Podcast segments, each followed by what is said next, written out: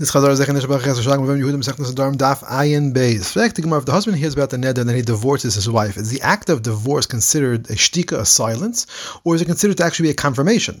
The practical difference between the nafkamina would be when he then remarried her on that very same day. If the divorce is considered to be silence, and he can still be mefer of the neder that day. If it's considered to be a confirmation, he can't be mefer. And for the Gemara says there are times when the power of the husband to be mefer transfers to the father. For example, if the husband died before hearing about the neder, or after having been mefer the neder or if he heard and was silent and died before saying anything about the neder.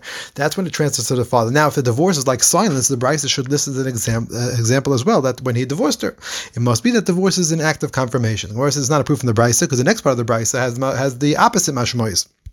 Because the Brisa then says, if the husband heard and he confirmed the neder, or he was quiet and died the next day, the father can't be mefer. Now, if divorce is like confirmation, the Brisa should give the divorce as an example as well.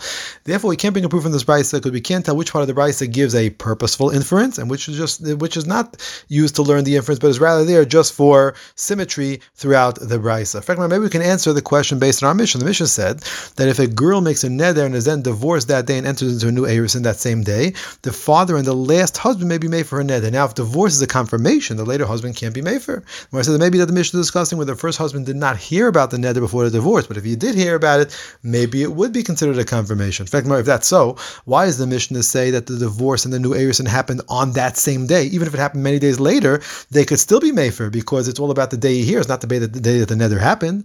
Mara says the case is where the father heard about it, but not the first husband. So even if the father heard about it, now that the clock starts ticking, therefore it has to happen on that day because the father already heard about it. Maybe we can answer based on another Mishnah. The Mishnah says, if a girl made a neder on the day of her marriage and her husband divorced her that day and then remarried her that same day, he can no longer be mefer. It must be that an act of divorce is considered to be a confirmation. And for the Gemara, no, this Mishnah is discussing a case of Nisuin, not Erisin. And the reason the husband can't be mefer is because the husband after Nisuin can't be mefer a neder that took place before the Nisuin. And therefore, there's no raya from here either. Zok the next Mishnah it's the practice of Talmid Chacham that before their daughter leaves their rishus, before entering into the suin, the Talmid Chacham says about his daughter, all nadarim that you have made while in my rishus are mufer. So too the husband before entering into the suin should say to his wife, all nadarim that you have made before entering my rishus are mufer, because once she enters his rishus, he can no longer be mefer the nadarim that were said before the nisuin. Flechting Rabbi asked, can a husband be mefer a ned before actually hearing about it? When the pasuk says v'shoma isha and isha with a mapike, meaning and her husband hears, is that to be taken as a literal requirement that he has to actually hear about it or not? So Rabbi said our Mishnah says Talmid uh, fathers would say that all the Nadarim should be mufer, and it's effective even though they have not yet heard about the Nadarim. The says, well, maybe it's only it only becomes mufer when the father actually hears about the Neder and is mefer then a second time. If so, then why does he have to make the statement the first time altogether? The Gemara says that maybe uh, the Mishnah is just teaching that the Talmidei Chachamim would look into the matter to see if their daughters had made any Nadarim so that they could be mefer the Nadarim. However, the first statement maybe is truly ineffective. Okay, the Gemara tries again. Maybe we can answer Gemara. Maybe we can answer this from the next part of the Mishnah, which says that the husband would be mefer all the prior Nadarim without having actually heard the Nadarim.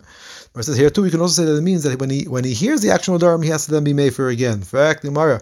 Maybe we can answer from a later Mishnah. The Mishnah says if a man is planning to travel out of town, he tells his wife all Nadarim that you make from now until the time that I return return home should be confirmed. It's not an effective confirmation. If he says rather that all the dam should be mufer, so Eliezer says it's a valid hafara. Now he has also over here not heard the nadarim, yet we say we see it can be mefer them. Says here too we can say that means that when he hears them, he actually has then he has to be mefer them again. Then, in fact, if so, then why does he need to state uh, that now that he's being mefer them? When he hears them later, let him be mefer them later.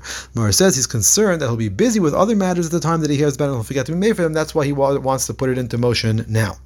Fact the Gemara, maybe we can answer this from a brisa. The brisa says if a person sets up an administrator over his affairs, an apotropos over his affairs when he travels, and he instructs the administrator to be mefer the nadarim that his wife makes while he's away. So Rabbi Yoshia says that he cannot be mefer because the pasuk says Isha yikimenu v'isha yifirenu. That I mean, the husband shall confirm and the husband shall be mefer a teaching that no one can take the place of the husband. Rabbi Yonason said we find all over the Torah that a person can make a shliach to do to step into his place to do whatever needs to be done, and there should be no difference. So the shliach can be mefer uh, in the place of the husband. Now, even Rabbi Yoshia doesn't allow this to happen only because the pasuk teaches that it may not be done. However, he has no problem with the fact that a neder is becoming mufer without the husband having actually heard about the neder. Mara said here too, the husband may mean to, maybe he means to say when I return and here the neder be mefer those nedarim. Ah, again, if so, then why are you saying let be mefer them now? Let him just be mefer them when he hears about them later on. Mar says the same terrace, like we said before, he's concerned that he'll be busy with other matters at that time. and will forget to be, to be mefer then, and that's why he wants to set it into motion now.